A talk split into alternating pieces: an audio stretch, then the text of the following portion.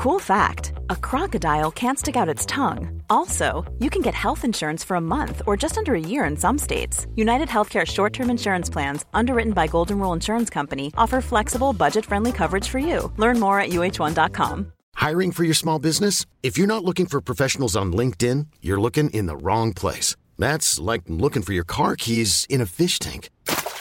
LinkedIn helps you hire professionals you can't find anywhere else, even those who aren't actively searching for a new job but might be open to the perfect role. In a given month, over 70% of LinkedIn users don't even visit other leading job sites. So start looking in the right place. With LinkedIn, you can hire professionals like a professional. Post your free job on linkedin.com slash achieve today. Jewelry isn't a gift you give just once. It's a way to remind your loved one of a beautiful moment every time they see it. Blue Nile can help you find the gift that says how you feel and says it beautifully with expert guidance and a wide assortment of jewelry of the highest quality at the best price. Go to BlueNile.com and experience the convenience of shopping Blue Nile, the original online jeweler since 1999. That's BlueNile.com to find the perfect jewelry gift for any occasion. BlueNile.com.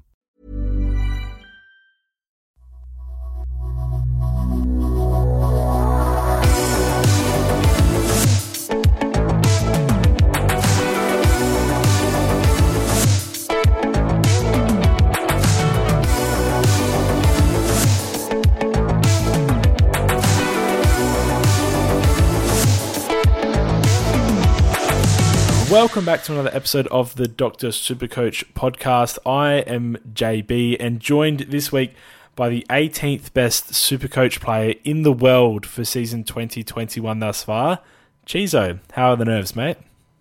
Uh, I, very nervous, JB. I, am just, just, stammering here just a little bit. Uh, panicking, I've got to say, just a fraction. Um, I've got to say that I, when I saw that Darcy actually did take the field on Sunday, I celebrated like that um, Australian swimming coach. Uh, if anyone's seen that doing the rounds on Twitter, that, that, that's basically Titmus coach. Yep. yep. When when the when they got the gold, so um, uh, channeling my inner inner Aussie swim coach, but yeah, four weeks ago. It's going to be a long four weeks. I think I I technically lost ground on the top ten, but I went from twenty third to 18th with a, a 25.76. So uh, definitely not disappointed um, uh, with that. JB, how'd you go? Uh, not as well. My team's much much worse than yours, so um, that, that's what happens. But uh, I'm I'm holding on to a hope that I can finish in the top 1K. I've had awful luck all year. Um, Buddy Franklin going out this week is also very painful because mm. I traded him in out of necessity. So that's going to be fun. Oh, that um, sucks, man. Ho- hopefully, one of uh, Ginnivan or Brockman survive getting dropped. Otherwise, it's just a straight donut. So I will we'll call see, him we'll Ginny Van for the rest of my life because uh, it just makes the memes better. I had Ginnivan all week on the, the commentary. Just just so you know. Nah, it's it's Ginny Weasley Van. Okay, cool. Um, so I'm I'm in a I'm in a lot of strife but it's okay because next year is going to be the year, right? Um, yeah. It's not often I get to interview a top twenty Supercoach player for the season, actually. So, so this is this is going to be fun for me. This is uh, uncharted territory. But before that, I'm going to jump into some Cancer Council donations. I'm reading them out for I think the first time ever. So I just want to just want to pat myself on the back there. I'm moving up in the Supercoach podcasting world. Um, first of all, we got GP uh, donating reverse all changes on Thursday night. Didn't look at Supercoach all Friday because I didn't need to do anything until Sunday. Woke up Saturday to see Grundy captain Bianco on field for Whitfield. And the biggest enemy in our Supercoach seasons are ourselves, not any of the AFL players. So GP has forgot to re-optimize his team post um, post reversal. So that's the first time I've seen the optimization button actually needed to be used and not used. So that's bad by GP. um, Smitty donating for dumb things made the decision midweek midweek to tank in order to get a more favourable cash league finals matchup for the next week. I he benched Bontempelli, Macrae, Gawn, Dangerfield, put the C on Reeves, and it turns out I was looking at the live ladder rather than the normal ladder and in reality had no chance of forcing a favourable league matchup. Instead of scoring 24.93, I scored 20.51, plummeted in rank in what's been my best year ever in Supercoach. I can't get my head around this, any of this, Smitty, but seemed like a bad call in foresight and hindsight. So appreciate the donation there. Um, Whitey donates for getting knocked out by Chizo in the cup, and an incredibly generous donation as well, Whitey. Um, Thanks, Whitey. Above and beyond there by you, mate. So I really appreciate that one. Uh, Joshua Bell donates two dollars for every player that scored below eighty nine this week. That includes Short, May, Walsh, Zeret, Jelly, Taranto, Grundy, Zorko, Ziebell, Bolton, DeGoey, Brockman, brackets forgot to look Paul Madden 66. Throw in some extra for having to keep Bramble on the bench with his 83. His team has stunk it up, currently living in Spain without the S for the rest of the Supercoach season. So that's not good, Joshua Bell, but I appreciate Josh. the donation nonetheless. And then WebDog finally donating for a donut. I'll be here weekly unless TCJ somehow gets back into the side. Perfect timing for my team to be in the mud just after Rivalry League is wrapped up. Team Pistol 2021 champions with a gold medal emoji. Very fitting for the Olympic Games that we are experiencing at the moment as well. So thank you for your donation as well, WebDog. And I do expect to see you here every week because I don't expect to see CCJ in the team any week. So that's uh, that's some generous donations from our followers. We really appreciate it. Thanks, everyone. We don't have any uh, Patreon sign-ups this week, uh, but just a, a few numbers. Uh, 57 of the top 200, uh, which is ridiculous. Still six of the top 10. Uh, Chizo into the top 10 of Slack, which I think is the, uh, the the most important move that I've made all season, JB. But I'm still second in Queensland because we've got a uh, a false idol putting down as living in Queensland and living elsewhere. I hear so. Uh, technically, I'm still I, I'm still thinking that I'm first. We've also got the uh, Doc Supercoach Cup still going. 16 teams remain. We're up to the quarterfinals. Uh, Chizo's still amongst it. That's what I'm, uh, I'm happy to report. But uh, I did have some stats um, based on the brackets that we've got. Um, of five of the remaining 16 teams in the cup are uh, less uh, inside the top 100, sorry, uh, and only four outside of the top 1K, zero outside of the top 2K. Um, eh, so it's going to be an incredibly difficult bracket. And the top half of the bracket has an average rank of 529th, and the bottom bracket an average rank of 446th. Uh, not that that means anything, but um, uh, just showing uh, just how difficult it is to try and progress through the cup. Uh, this year, JB. So that's going to be uh, uh, some worthy prizes for those that make it into the finals. Hopefully, your, your boy Cheese, I wouldn't like to mind some of my own merch that I'm not allowed to get my hands on. And uh, yeah, the, the the only other thing this week, JB, is um, Tex had a, a, a- day out. You you been able to see what he how many goals he kicked on the weekend? Uh, he, yeah, he did have a good game actually. Four goals, I think, for Texan. And how many behinds did he have? Uh, none by my account. So if you were saying that to someone, what score would you say he kicked for the game? Like four goals, zero, or Or 4.0? I, I mean, yeah, I, if I was being weird, It's a stretch. 4.0. It's a stretch. Uh, But where at Chizo? Supercoach, we'd happy happy to announce that Manscaped is continuing to sponsor Oh, the no. podcast, and they have just released the Lawnmower 4.0 JB. It is the brand new Lawnmower 4.0. You already know that two million men worldwide trust Manscaped, including the podcasters.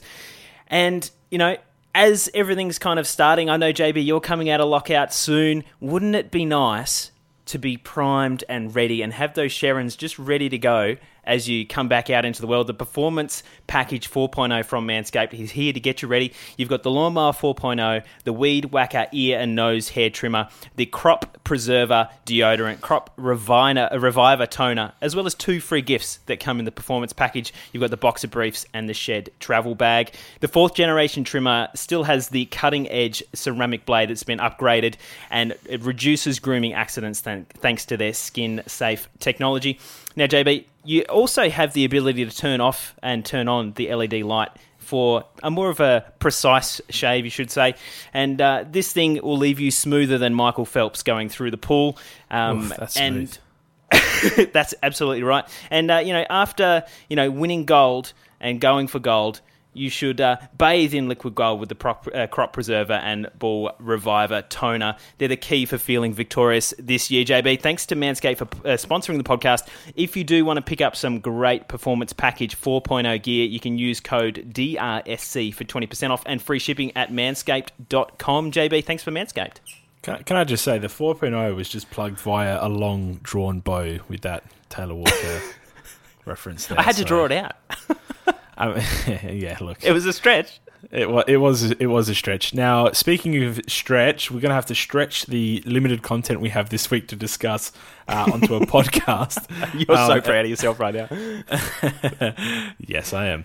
Um, we're going to start with the omissions this coming week of Buddy Franklin and Tarryn Thomas. Um, Buddy has obviously received a one week suspension for his elbow to Luke Ryan's head, and Tarryn Thomas a one week um, rest, we should say, I guess, for the concussion that was late to um, onset. So he is missing this week as well. So we have heard um, those two players, I guess. Uh, I mean, if we're discussing one week little injuries, then I suppose we're still travelling okay as a Supercoach community. But um, for players that don't have any cover, players that are still ranked highly enough to care about getting a zero, or players that are potentially facing elimination in their um, league matchup, should they look at using? I'll start by saying their final trade on these players to stay competitive or stay in their leagues. It's a really good question. I would personally um, still hold that last trade because we've got four, uh, sorry, three weeks after this. Um, where we should see, you know, we- we're worried about Buddy getting a rest. We'll, we'll cover that off first. Um, he's not going to get that rest now. You know, at least it's not injury related that he, he's having a, a week off towards the back end of the year. Uh, and Tarryn Thomas, just a delayed onset concussion, he's going to be right to go for the week after. So if you're asking me, um, you know, there's the potential you use that trade on someone like a, a buddy this week and cover that one week only for an injury to have uh, to happen somewhere else if you don't have have cover as well and suddenly you got three weeks of zero so I think the um, uh, the uh, the over under is probably um, another week in advance so if, if we're faced with this situation uh, maybe next week I think my my um, per, like my, my point of view would change. Um, but I think we're still we still got a month to go um, this year, and we've seen previous years what happens in round 23 it just kind of goes sideways everyone gets rested particularly those teams at the top um, i just feel like that that last trade is just going to be absolutely key jb what are your thoughts No, I do agree. I would try and hold it um, under any circumstance. I would try to hold that last trade. I unfortunately don't have another trade left, uh, and I wish I did because I'm watching behind the couch every single um, game that comes on. However, there are a couple of instances in which I would burn the trade in this uh, scenario. Uh, so first of all, first of all, if I had something high stakes um, in front of me and I could see the matchup potentially that I was going to lose with or without cover. Um, obviously, do your research. You could even leave the buddy trade until what looks like late Saturday. Um, I think these fixtures are 100% confirmed now, but um, late Saturday, the buddy, the Sydney uh, game locks out. If we can leave that as long as possible and uh, potentially do a late trade to someone else, we'll discuss options in a second, um, to avoid elimination in your Supercoach Cash League if you're in the lower part of the top eight bracket, or potentially choose as someone who's trying to hold on for the Dr. Supercoach Cup or the LMS competition uh, that are still active. If I had one of those in my scope this week and I knew I was going to lose without making this final trade, I personally, if I was prioritizing those competitions above my ranking, um, would throw throw the ball at the stumps and just try to hold on for another week and hope that the luck falls my way.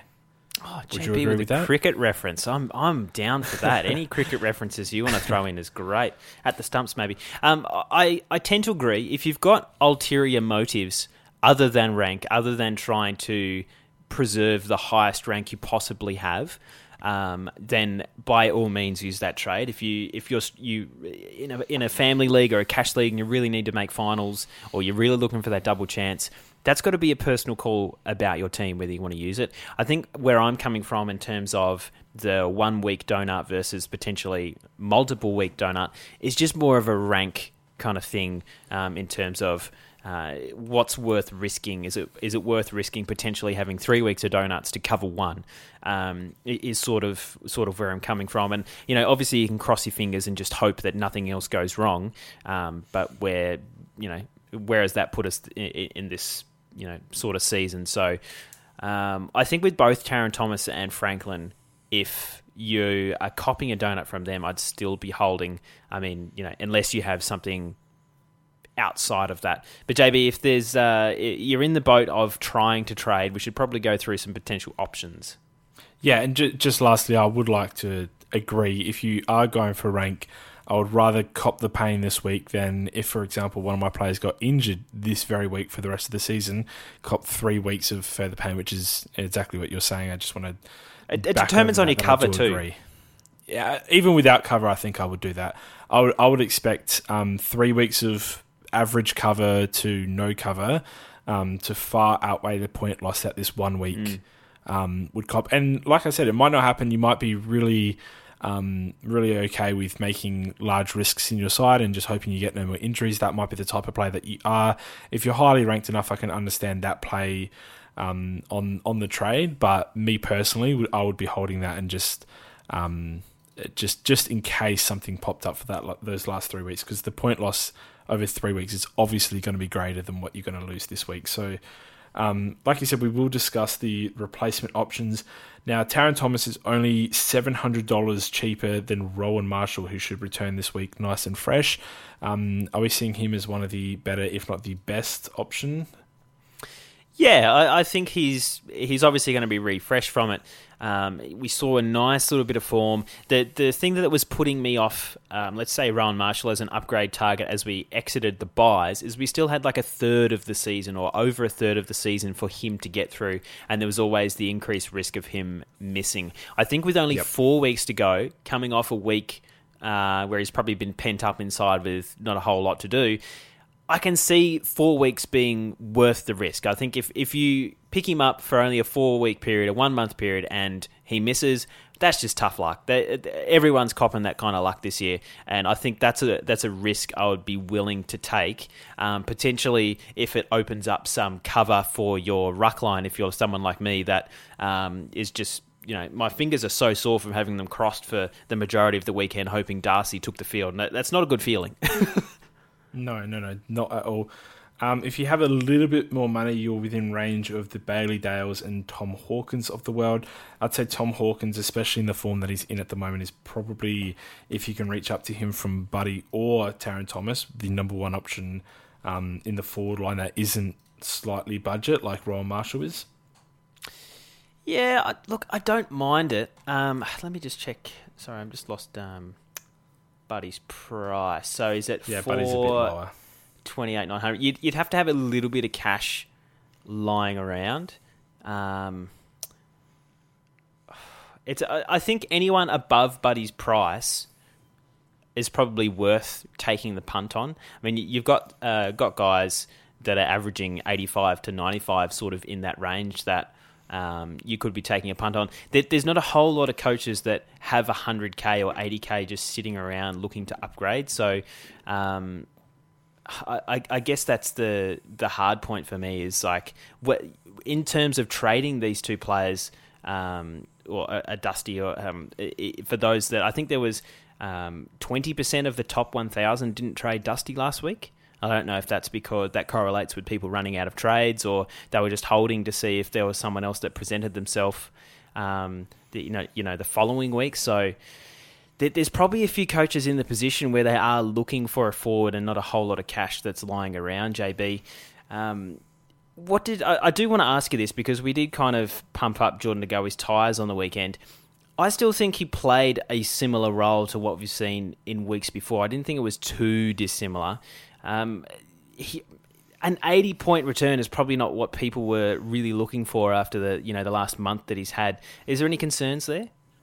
No, I think it's okay. Um, he didn't play particularly well, even in that last quarter where he got a lot of the ball. He was turning it almost directly over. I think Port have a bit of a knack for holding opposition midfielders or dynamic mid forwards to lower scores. I might just be talking absolute rubbish there, but from memory, a few players score poorly against Port Adelaide's midfield. Um, and he, he, just got unlucky. Collingwood got dominated um, when the ball went into Port's forward 50. They A lot of them were just throwing it onto the boot and, and hitting a Port player in the chest. He had about four turnovers in a row. And still got to a score of 80. So he obviously had a lot of the ball. You look at other forwards. Bailey Dale scored 72 this week, very popular option. Um, Buddy only scored 70 before he became a non-option. Obviously this week, uh, even Shai Bolton, Shy Bolton, um, I always forget which one it is. I think it's Shay. Um, yes. Scored 42 this week. So uh, I think oh. if you had to go on the Friday for an 80, you're probably feeling a little bit hard done by. But by the time the weekend ended, um, if that's his flaw, then you're a very, very lucky, happy coach. So um, I still think he's a, the premier option, um, one of the premier options. I've I've already listed three or four options as the premier option, but um, I'm going. I'm I'm operating under the assumption that the the like if you probably own five of these guys, and I've probably named three of the guys in your forward line already as premier options. So I'm trying to just keep keep naming players that are really good options because people tend to have five of the top like eight forwards already. So um, it's hard to just sort of say get this guy no matter what because he's probably highly owned. But yeah. Um, sure. So I think De Goey is really, really good if you had the, the money to go there. If we're shopping a little bit in the the cheaper range, let's say Buddy Franklin's price and under, yeah, um, we're not looking at good players for starters, um, or we're not looking at players that are in any form. I would not recommend going near Zak Butters. I would not recommend uh, going near Isaac Heaney, despite him having a good couple of weeks. He, we obviously know he is injury prone and he is prone to really, really, really poor scores as well. Um, Shai Bolton's the one that I mentioned earlier with a score of 42 this week. Looked like he was turning a corner the week prior with a score of 107 against Brisbane. The only saving grace for him is that their run of Fremantle, North Melbourne, GWS, and Hawthorn might be super promising. Um, they just got dominated by Geelong. Um, not many of their players scored well. I think they only had one ton for the entire game. So, um, despite having a good role, 70% also CBAs, um, he did not score well. If that role sticks around for the next month, I could imagine the, the uptick towards 90 plus averaging is, is going to happen. And and this is something that we mention repeatedly about these young guys when they transition into um, you know, full time midfielders or a, a, heavy CBA mid. We saw with Walsh on the weekend, 150 and then 190, and then backs it up with an okay kind of game. Like he still had 30 touches or something like that, but just wasn't as impactful.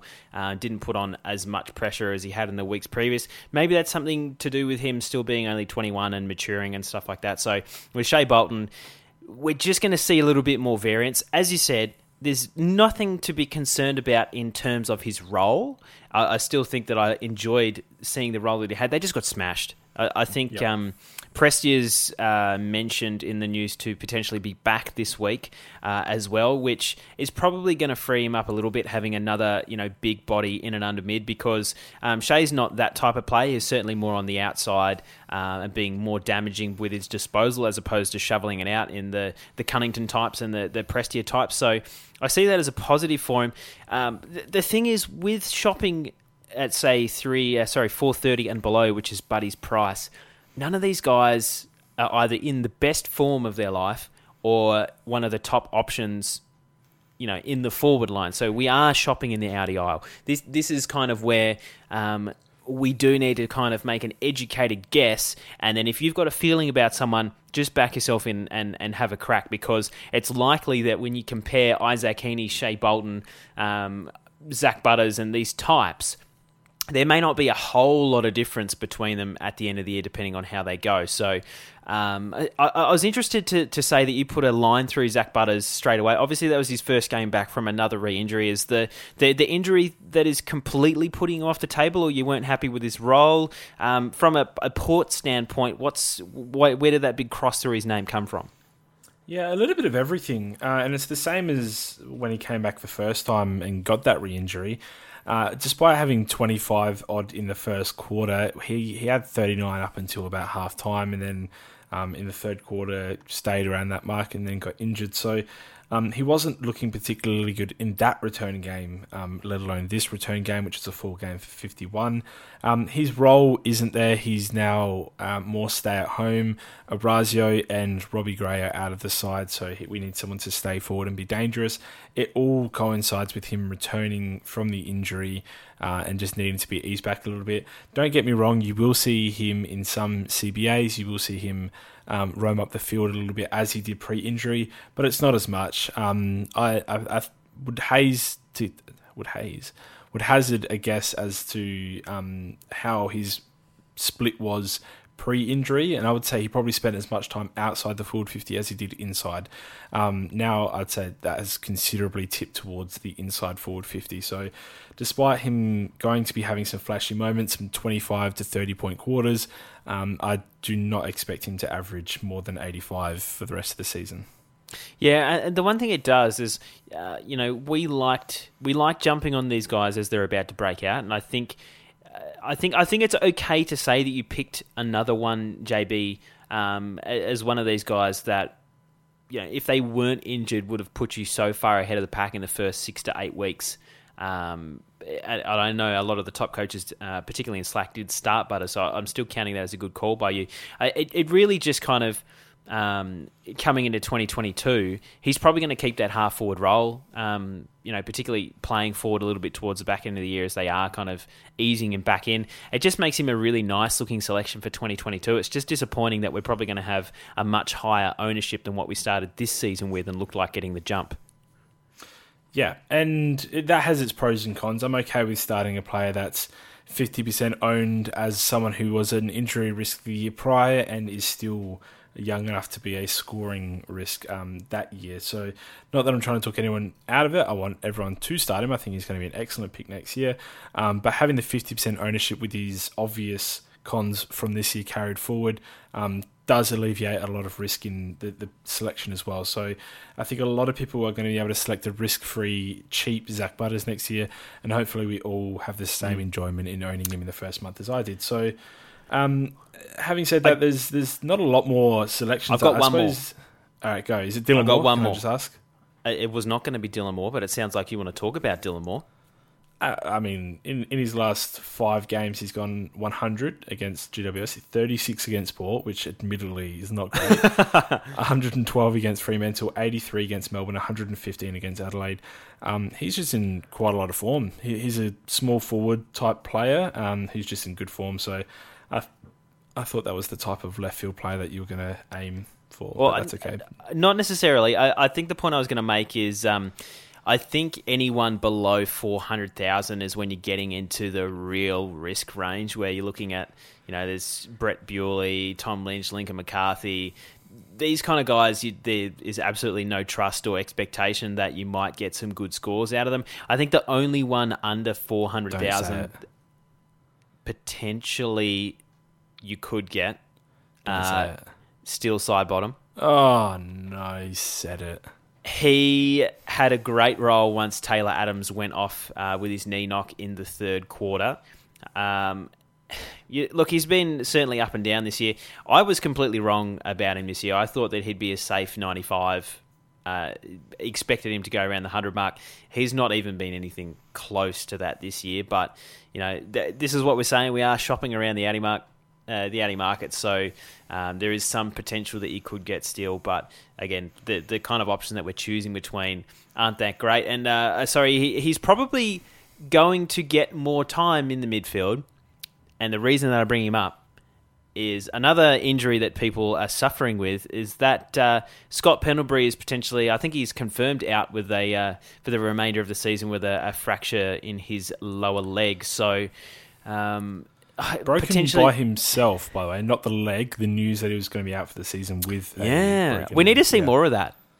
Very rare. Um, just last thing on Steele Sidebottom, averaging eighty six point six, so you're not far off of what you would think. It just feels like an average of seventy two point three because he's been that bad in the last month. But yeah, you're right. Pendlebury and a always shaky Taylor Adams is going to keep things alive for him. He could just skirt by with an eighty five plus, which is actually more than what we might expect from the other options that we've already named. I still think Shea is the premier option out of yep. those guys that we've spoken about.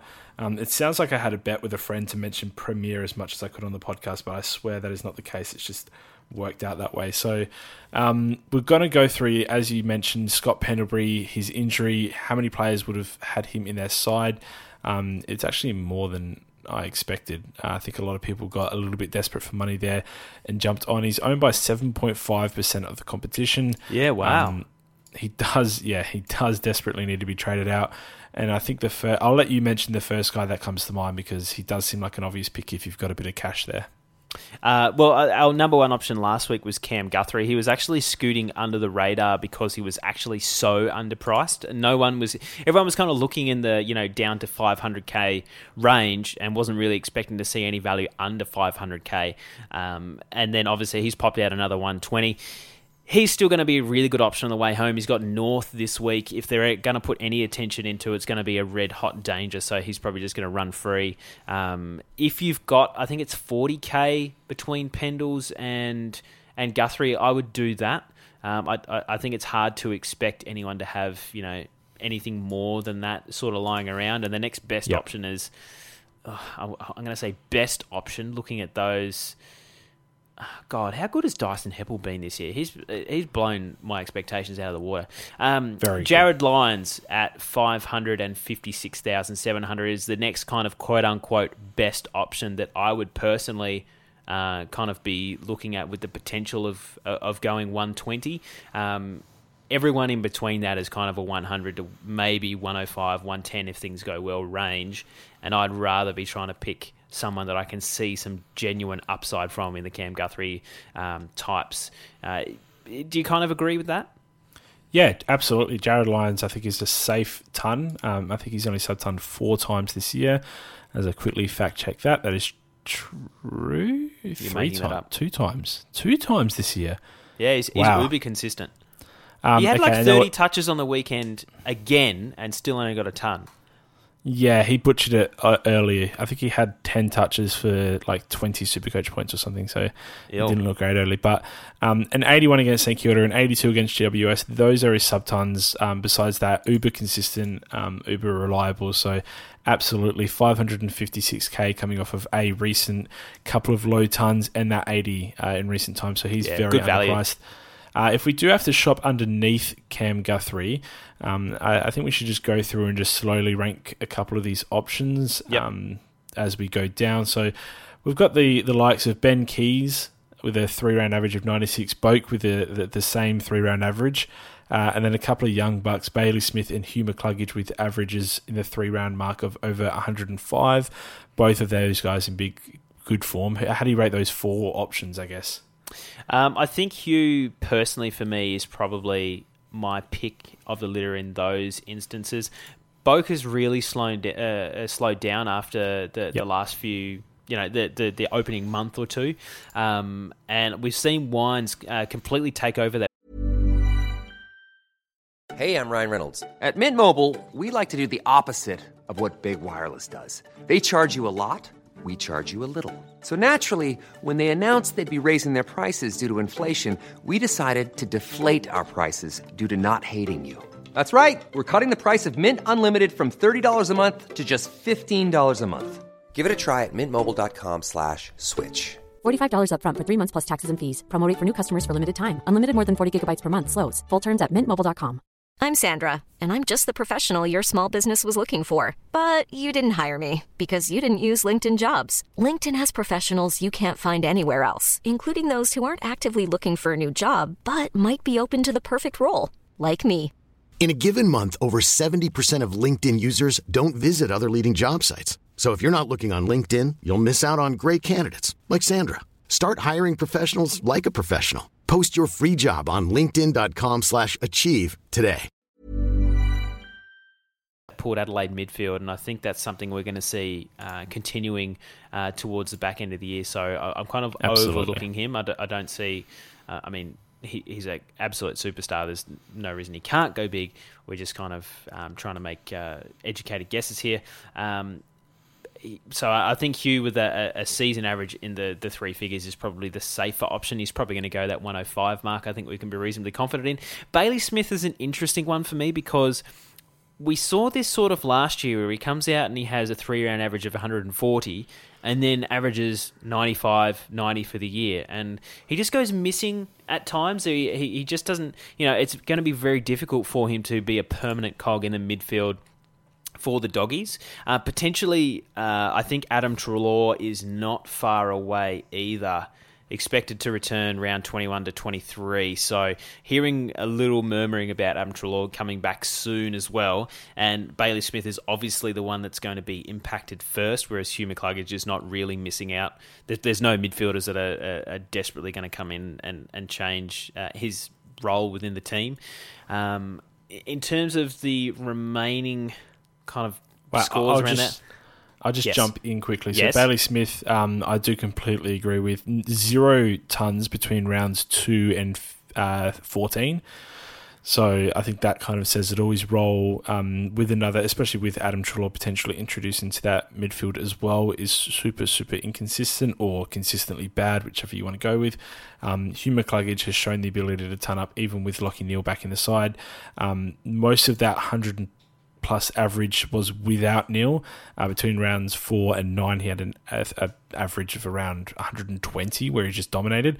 Then Neale returned and he went back into the, the 70s, 80s, and 90s. But his last two weeks have looked a lot better, both with um, tons. They have a run of Hawthorn, Fremantle, Collingwood, and West Coast. So um, if he was ever going to go on a decent run of form, it was going to be now.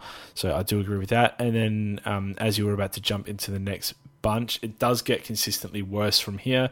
Um, we're talking about Josh P. Kennedy coming off of a huge 154, good three round average of 114. Um, Adam Treloar, potentially, if he does actually return this very week. Um, and then we're looking at Jacob Hopper with a 97 three round average, 96 average for the season. and then Not doing it for me. yeah, I mean, if you wanted to get creative, you, you could look elsewhere. I, I wouldn't touch Karl Amon without um, having a consistent ability to just score points. Uh, it gets really, really sketchy after that, Chizo. Um, I'm scrolling through looking for an option. And, Mate, I'm, I'm going to hit you with some hard questions. We're going to Okay, filter go. by Scott Pendlebury's price. Uh, we're going to assume we've got no dollars in the bank, and we're Yep. going to go below Scott Pendlebury. Uh-huh. This is this is going to be difficult because I'm going to let you go first, so you actually get a first pick uh, from those priced below Scott Pendlebury. Draft style. First pick. Okay. I think I'm going to go Tim Kelly. Yeah, I like it. Super, super, super low value with a, a, a 26 and a 46, both of which I hope were injury affected. The 26 definitely was. um, but he, he lost a lot of price, and he's then since then he's gone 80, 115, 82, 114. Yeah. Um, he's been inconsistent at West Coast in general, but Collingwood, Melbourne, Fremantle, Brisbane, he's got a 50-50 run um, on the on the way home. Melbourne actually do concede decent midfield opposition points, so I think with that we can. I mean, hopefully see some form, but he would be my best pick from from those guys. He oh, look, oh damn it! I, I thought he was going to slip by. I, I genuinely thought you'd, you'd you'd start at the top of the list and be like, oh, Brad Crouch. Um, I Oh, agree. please, no. Tim Kelly was going to be uh, going to be my pick. Um, the problem is a lot of these guys, you know, we're, we're shopping in such a cheap aisle. The the best the, the use by date on on these cans of tuna are not very very far away. Um, I, I might stick with his teammate in Andrew Gaff. Hasn't had a great year. Um, but he's uber consistent because uh, you know he just gets those cheapies on the outside. If you're really struggling, uh, at least he's going to average you maybe 90 upwards of you know upside of 100 depending on how the Eagles come on uh, if they get some form on the back half. So I see a little bit of positive there as well for you, JB. Back to you. Uh, I'm going to go with a homer, and that's Willem Drew. See, that's who I thought you'd start with. So since round seven, he has scores of 129, 107, 109, 122, 107, 117. Um, he's obviously he's got six scores below 100 there. One in the 90s, two in the 70s, one in the 60s. Sorry, three in the 70s, one in the 60s, one in the 50s. Um, I, I'm not going to lock him in for a 105 plus average, but he seems to be improving every single week. GWS, Adelaide, Carlton, and Western Bulldogs are their run home. Um, I can imagine him getting at least two or three tons out of that run home, and then a sketchy Western Bulldogs there as well. So he's already played Adelaide this year for a ton. Um, he's played Carlton for a not ton. he scored 41 that week. Um, and hasn't played GWS or Western Bulldogs yet. This, oh, sorry, he did play Western Bulldogs. That was a ton as well. So, um, yeah, 50 50 run home. Could get two or three tons in that run home, but likely to get a lower score in there as well, around the 70 mark. He, he's just been under the packs. He's he's been the one of the main drivers in feeding the ball out to someone like Ollie Wines, so he can be a little bit more impactful. Whereas Wines was used as that inside bull for years and years. Yeah, um, absolutely. And, and and it just plays into Drew's strength. I just see him as being, you know, this is the year he's kind of maturing and taking that spot that we in the midfield that we always knew he was going to. Um, I think that's a really good thing for Port Adelaide and, and something that um, hopefully he's doing, you know, something similar on the way home. JB, I'm going to go with one that's really, really risky. This is like full out there. Um, with my next pick, I'm going to go with Brayden Fiorini. that was the last guy I was going to say, so I'm not selecting any more after this because it gets really tragic after this. Yep. But after that, you're just taking you're taking a punt. Uh, this is the thing: Fiorini has always, always, always been a ball magnet, and I just feel like his use with the ball has been something that's cost him a position in the Gold Coast midfield for some time. Um, I've liked what he's uh, what he's put forward since he's come into the team. So he's played round four, uh, 14, 16, 17, 18, 19, and he's got scores of 50, 88, 89, 107, and 139. Um, he's just one of those guys that I just feel like has that ceiling. So um, he, he's had 41 disposals on the weekend. The week before, he had 32, and that's what we know him for. Um, he's the kind of name. Uh, you know that you just expect he's going to have a, that ceiling with the amount of ball that he does get. So um, I, I, think if he holds his position on the way home, he is probably the one that has the potential to go 110 I want to say if he kind, he's kind of hit fire in the last two weeks. But this is this is full out there, JB. This is sort of like if you've got two trades. Let's say you've got Pendlebury and you've got I don't know um, Franklin, and you've got no cover, and you're going to do two trades. The, the the money you save from going down to Fiorini from Pendlebury might be just enough um, eh, depending what's in your bank, to get Buddy up to a more reputable forward. Um, and, and and that would be one of those uh, scenarios that I might consider him. But you, have got to know that shopping below this price is uh, is risky in and of itself. So it, it all uh, it all depends on do you go for that sort of ceiling, that high possession rate that Fiorini has. Um, I think that's a question that comes down to how you want to play it personally, but that's definitely a high risk, high reward sort of play. I like Fiorini. I think this is a good throw at the stumps um, if you will, Chizo. Yeah, um, I love um, that.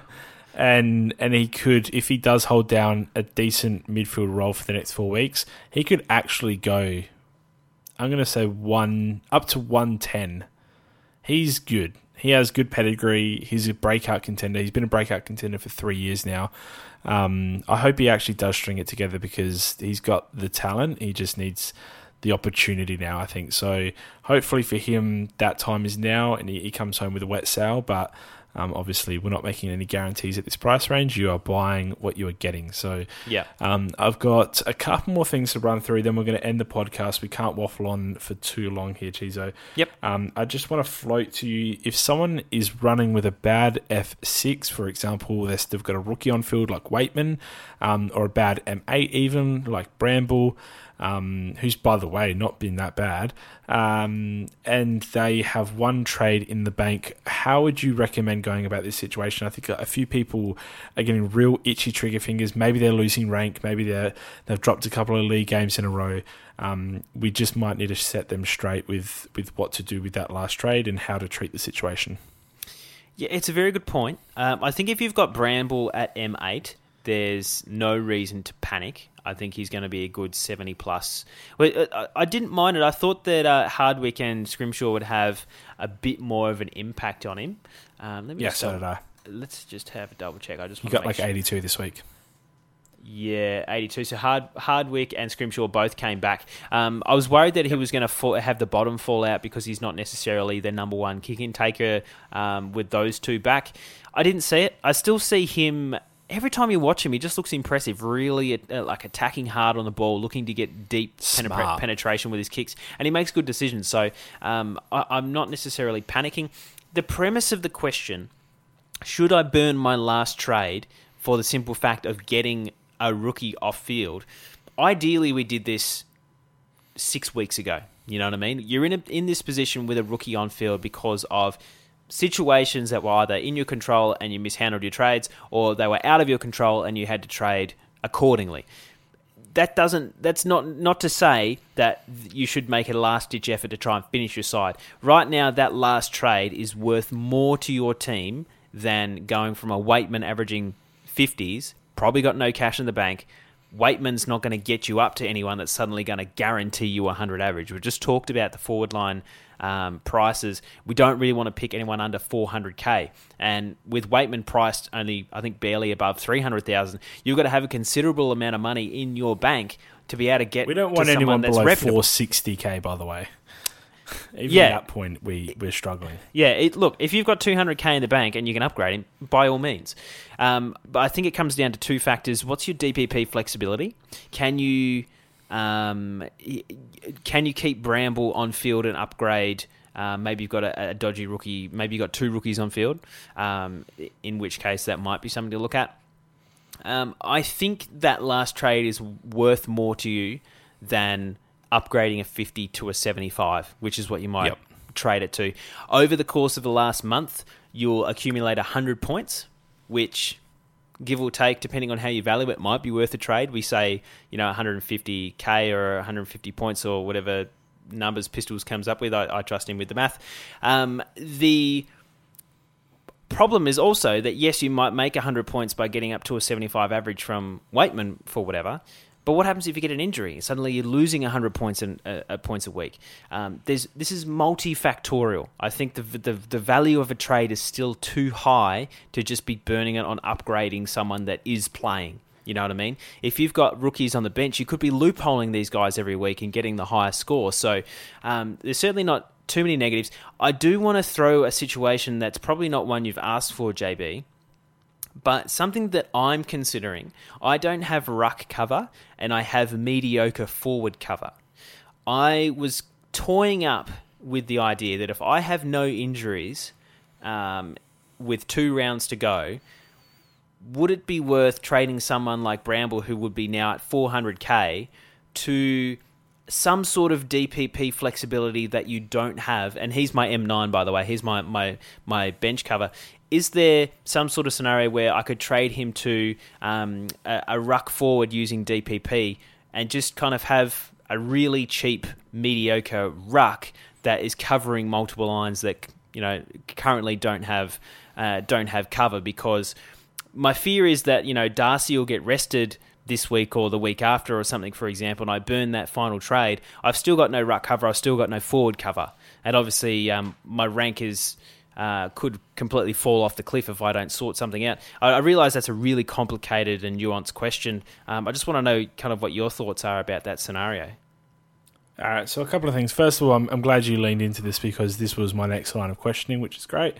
Um, secondly, the you're answering in regards to the um, bad F6 or M8 in quotation marks because they're not actually that bad. Um, yeah, 100% agree. Um, you're probably trading up for a minimal point gain over the next four weeks. Whereas if you get an injury in your defense, for example, um, and can't cover it sufficiently, or you get a further injury in your forward line and can't cover it sufficiently, um, you're losing much more than that 100 potential points that you gain over the next four weeks. So absolutely hold that trade, get rid of the cure your itchy finger somehow, put a I don't know, put some ointment on it. I don't know. But, um, the, in regards to your um, situation regarding cover, I assume this is your last trade that you're contemplating using. Yeah. So let me paint the scene. I've got Bianco at D7, and I've got Sharp at D8, which allows me to switch Sam Durham between my my defense and uh, midfield for cover. I've got Bramble on the mid bench, but then in my rucks I've got no cover, and in my forward line I've got Macrae who it was okay for 50 on the weekend. I was actually really impressed with him on the weekend. Um, and he, I don't know if we can really depend on him. And Briggs, who should get a game because Mummy looked proper cooked on the weekend and they probably want to rest yeah, him. But it may not be the week that I need them. So I wouldn't necessarily say I've got cover like I do with Bramble, Durham, and Bianco in the midfield and defense line. And so what I'm thinking of is because I've got Durham and Bianco to cover both midfield and defense, I don't necessarily need Bramble just burning cash away on my bench when my midfield is not going too bad. And I'm thinking about using DPP to turn him into a ruck forward option. Okay, Um, this is easy. Yeah. This is easy. All right. If you need Bramble to a a ruck forward option to cover an injury or a resting, then do it. But don't do it now. Yeah. Do it when you actually need it. Yeah. Because something might happen somewhere else in your field. Bianco is dropped, Durham is dropped, and you've got a defensive injury now. Um, unlikely situation, but it could absolutely happen. Um, and now you've used the trade on potentially covering someone who's potentially rested or injured in your forward ruck line, and it just might never happen. Yeah. So the whole using trades to patch up future potential issues um, is crazy to me because those issues. They're not going to sneak up on you. You're going to get the team sheet. You're going to see that this guy is out or this guy is out. Um, you're going to realize that you're in a sticky situation. That's when you want the trade, and that's when you want to use the trade. At that point, whether you assess it as I need to trade out this premium or I need to trade in this cover for one week, that's that's uh, you can assess that however you, you deem necessary. But for the time being, there are a multitude of things that could go wrong on other lines that might not affect your forward ruck situation at all. That you might have to trade out of, and if you use your trade in that situation, just anticipating something bad, um, it just might never come. So you've just wasted that trade fixing a, a potential issue that's not there. So what if, for example, um, you trade in a ruck forward this week, you put them on your bench, great. So you've got cover for a potential Darcy rest. You got cover for whoever you have in the forward line who's been atrocious, which is almost everyone. Um, and Whitfield goes out with a season-ending injury. Would you rather play Bianco on field for four weeks, or would you rather have forward ruck cover? Yeah. Um, to me, it just seems you, you just want to you want to fix these leaks as they happen. I'm not sticky taping the bottom of the the boat in like for where I think leaks might suddenly appear. I'm I'm sticky taping where the leak actually is. So, and I'm probably hopefully using something better than sticky tape. I was going to Um, say, I really want to know your aqua repair skills because I'm not sure where the No, sticky tape's good. coming from. Yeah, they're non-existent, but that actually does. It's a perfect. If I know um, anything about TV, they Supercoach use season corks. as well. They just have like an Yeah. infinite amount of corks they just hammer in. I, th- I think that's a cartoon reference, but um, Per- yeah. perfect so reference to my Supercoach season. I am actually using sticky tape there as well, so um, it, it explains why I'm sinking. Um, Mate. but yes, no, no, no. It, it, ta- attack the problems as they arise, not anticipation. I, I love that. I actually, I actually love that because um, we do. Get, I do get a lot of questions about. Um, well, not so much questions. I get, I get DMs with statements. This is what I'm planning on doing. Would you do it? it's like you've already Yes, made, your- you've already made your mind up. Like, um, I I guess this is a scenario. Do you trade someone like Bramble to a Peter Ladhams to ensure you've got cover on every line, and then potentially not need it when you know you come Exactly. into you come into the final round, and you could have used that trade to um, get rid of Bolton, who's averaging forty three in the last month. You know, so Yep. uh. I Who think would then score 120, Yeah. and, and whoever you trade him for that's score 80. that's actually called the Matt Crouch rule, I believe. JB. Yes, yes, Matt, dubbed and duped myself. Thank you. Um, I've got one more scenario to quickly discuss with you. Hit me. Um, and then and then we're going to end the podcast. So, um, oh, actually, one Captains. more scenario, and then captaincies. Um, three trades left. One premium to upgrade. Do I spend two trades to get Dangerfield, for example, or any Uber premium? Two trades to get Bont. Two trades to get um. I don't know why you don't have Laird, but um, do I use my two trades to get an absolute Uber, or do I just use the one trade to get a more middle range um, player? For example, instead of Dangerfield, I get Rowan Marshall. Instead of Bontempelli, I get Jarryd Lyons. Um, do I do I save the extra trade? Or do I go for that tho- those raw points and still have one trade in the bank for the remaining three or four weeks? I think one trade with three weeks remaining is going to be enough. I would like if I get through team sheets this week and go into the final three weeks with one trade remaining. I'm going to be Yep. really, really happy with myself, parti- particularly if I've got cover that only needs to come on field for potentially one, maybe two weeks. You know, you're not losing Agreed. Yep. a, a massive amount. Um, it, it depends also on many factors that are team specific. So, if uh, again you're looking at league, you're looking at the a, a cup format. Um, these sorts of things are going to be weighing more on your mind uh, when you're making this decision. Also, rank. You know, if you're highly ranked and you have the opportunity to turn someone like Josh Kelly into a Bont, um, I see, and, you, and you're in the top 100, something like that. I, I see that as a worthwhile risk because you know, if you wait to the final round to upgrade something like that and you've got a trade in hand, you could end up like the Matt Crouch scenario where you just trade yourself out of points. So um, I, think if you've got enough cover that I would, and you've got a reason to do it, I wouldn't be doing it just for fun. You know, like you, you've locked up a top four spot in, in your. No, this is this is potentially a last upgrade, for example. Last so upgrade. You're in a situation where you've got Bramble or I Weightman on field, but yep. instead of having only one trade, you've got three trades. Yeah, yeah. I, I think I would. I think there's a. I think there's more Absolutely. scenarios where it's worth the risk than than. Yep. Uh, basically, Agreed. if you've got no bench cover, is the only reason that I 100% may not do that. Ladies and gentlemen, that's why Chizo is ranked 18th in Supercoach. The perfect answer. I would only do this if I had any type of living bench cover whatsoever. Then I would be comfortable. Go chase those points. We're in the very end game of the season. This might be the difference between a league win or a, a highest ever rank, etc. Um, the guy that you're trading in instead of the other guy is actually also potentially a captaincy shout as well, yeah. which is a factor. You've got potential points coming out the wazoo. I wish I was in your scenario. I would definitely go for gold. So, um, perfect answer, Chizo. So, perfect timing said, with the gold reference too. Yes, perfect. Captains. Everything's coming up, Milhouse. Um, yes, captains. So I'm taking your advice this week because I hit Sam Walsh.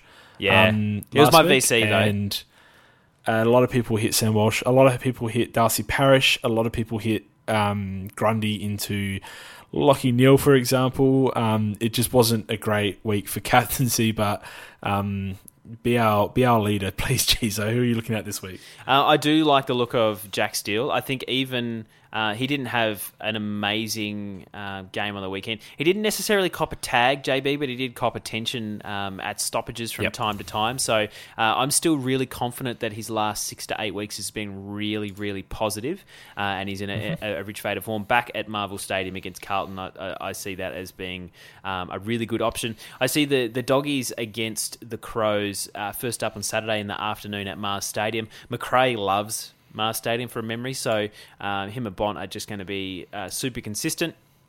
Um, it would be really easy to come uh, to, to come out and say Dangerfield against North. Um, I don't think it is easy. Let me uh, give me a second here. I was going to Bontempelli, yeah. the best scorer of the Supercoach season, can't turn up against this team. Sam Walsh, the most informed player, arguably in the competition over the last fortnight prior to this week, can't turn up against North Melbourne. They do something yep. to opposition midfielders. They, I know that they're the team is likely to win against them. That's fine. They do something to limit the. Op- I mean, they. By the way, North Melbourne won this last week. I don't want to take credit away from they, them, do this thing called um, winning. They're not easy beats, yeah. Um, but they do something in the midfield, especially with Cunnington, Jy Simpkin, Tarryn Thomas rotates through there. Um, they have a strong midfield, um, and they, they limit opposition midfield points despite Geelong likely getting the wing this week. I don't think that guarantees danger um, into a big captaincy score. Yes, that's what I, I was actually. Cut you off there. I knew you. I know you were going to say the same thing. Yeah, I was leaning yeah. towards Blundstone Arena North it just doesn't sit right with me. I just feel like um, it's one of those one of those games that Danger's kind of hit his straps in the last few weeks. They might just kind of just let him cool down, sit, you know, sit on the block steaming just a little bit while the rest of the team kind of carries. Um, I see. You know, there's obviously no reason that he, he he can't do a big score, but that's something that I'm just sort of sensing. Um, in terms of kind of late options towards the back end of the round, you've got Titch uh, or the uh, the Brisbane guys at UTAS Stadium on the Sunday afternoon. Other than that, on Sunday, there's not a whole lot of genuine captaincy options. I guess you could, if you're one of those unique coaches that have um, Ollie Wines against the Giants, could be potential. Um, but it's important to know that Lachie Ash actually tagged. Uh, Darcy Parish, um, and and Darcy tried to run through the tag. There was some times where he he certainly outran um, outran the game. But that second half, that the Bombers just got absolutely smashed in the midfield, and they loosened up the tag a little bit because the the Giants were just all over them, and they just couldn't get their hands on the ball in the in the midfield. Um, I'm not particularly concerned about Shield. I don't think his role impacted as well, but um, I, I, I, think the uh, the the Friday uh, sorry the uh, the Friday and Saturday games is where we need to be finding our our VC and C. Obviously, uh, Oliver against and uh, and Touk play each other on Saturday as well. So I think if you've got someone like Walsh or Steele, I'd have no problem chucking the VC on either of those on the Friday night, and then picking yep. a game on the Saturday night um, that you really are confident in and liking the look of. And I think it's going to be really difficult not to find at least a one a 115, 120 from those uh, those two games. I think it's going to be difficult to, to find a, an 80 score this week. Yep. So right now, Steele into Macrae, I think, is yep. the easiest decision I'll hopefully make all year. Yep. Um, touch wood. Steele into Bontempelli is even better if you own Bontempelli, which I do not. Um, and then if you don't like the look of that, I still don't mind Clayton Oliver against Touk, who hasn't actually been doing much of a hard tag this year. Um, or potentially if you wanted to get fancy, I still think Darcy Parish against Sydney is going to be good. Um, and then, like you said on the Sunday, there's not a lot to look at. Um, but Lions against Hawthorn uh, potentially, and Tom Mitchell against Brisbane potentially, but rather you're probably using an early vice captaincy yeah. captain. I think that's a little bit more week. risky. I think there's some better options than those guys. Yeah, uh, I've just I've just gone into the uh, Jack Macrae stats. Uh, he's got two listings for Mars Stadium. Mars Stadium uh, MS in brackets. Uh, he's had five games that average 137, and Mars Stadium MAR in brackets. He's played one game for 189. So if they are potentially, yeah, that's not bad. If they are potentially the same thing, he's averaging like 145 at that ground. So, um, yeah. It, and just lastly, Gawn against absolutely no one um, looks okay as well. But yeah, I'm not, I'm not entirely convinced on, on his form. No. Yeah, neither am I. But he, yeah, he's, just, he's just like a last ditch effort sort of coasting, if you don't love anyone on the Saturday. Yeah, he is. He really is. Same with Grundy. I think he's. They're just mm. both trying to fight to be affordable next next year. Considering Sean Darcy is going to be in hundred percent of teams at 900k. So the problem is Darcy. Darcy's fighting just to stand up. I know, but he's made of rubber. He's he's, he's done like three oh, PCL injuries this year, mate, and he's missed two games. If only he kicked, it's unbelievable. Like two two or three one or something like that. That it, was a one twenty going begging. I thought, even with his hobbling. Um, and th- we've just seen that the um, the round twenty fixture has been confirmed. It's not actually updated on the Supercoach website at time Correct. of recording. Yep. So let me just run through. Friday night, St Kilda and Carlton at Marvel. Saturday afternoon, we've got the Doggies and Adelaide at 12.30, North Melbourne and Geelong at 1.15, and Gold Coast and Melbourne, uh, to be confirmed where they're playing, but it's going to be at, at 3.10. Collingwood and West Coast at the MCG at 4.15 and Essendon at Sydney at the Gabba at a 7.40. Uh, a lot of overlapping games on the Saturday, so that's going to be really important to probably set an alarm like I do, JB, just so you don't forget. Uh, on the Sunday, uh, we've got Hawthorn and Brisbane at UTAS at 2.10. GWS versus Port uh, to be confirmed a location, but at 3.10 p.m. Again, overlapping with the Hawks. And starting at the exact same time, or actually... Um, uh, Australian Western Standard Time, so that'll be delayed uh, for us over on the East Coast. That'll be Fremantle and Richmond at Optus, JB. So uh, they're the fixtures, um, and that that was also where I was coming from in terms of um, my captaincy options as well because on the Supercoach website yeah. it says we've got uh, Essendon and it took me a second to get into that, but yeah, yeah, no, I, I, ended up following. Yeah, Essendon and Sydney playing it on Friday at seven fifty. Um, doesn't look like uh, yeah, it doesn't look like their Supercoach website has been updated just yet. They have not, so that's fine. Um, we're going to end the podcast there. I cannot believe that we got an hour of content out of wow. twenty minutes of content. I've missed you, babe. Um, J I know we, we we need to we need to sit down and, and chat more often. I mean, I I can't really fit in the same room as, as your head at the moment, so that's the that's the first conundrum. Um, considering the high rank that you're sitting at, but that's fine. It was good to speak to a bit of Supercoach royalty, ranked at oh, 18th, Come on. one of the top 20 coaches in the world as I speak. Um, so very, very nice sitting down with you, Chizo. Interview of my career thus far. So um, that's going to do us for the week. If you want to get in touch with the top 20 player in the world. It is at Chizo underscore DRSC. Make sure you climb into his inbox as well. He's happily answering questions all week. I am at JB underscore DRSC, Pistol at Pistol underscore DRSC, in the main at Doctor underscore SC. Obviously, contact our Twitters. Let us know how you enjoyed the podcast. Rate us on anything that you're listening to. We never ask that, and people never do it. So hopefully, there's some correlation. People now do it, but we really appreciate you listening. We'll catch you guys next week.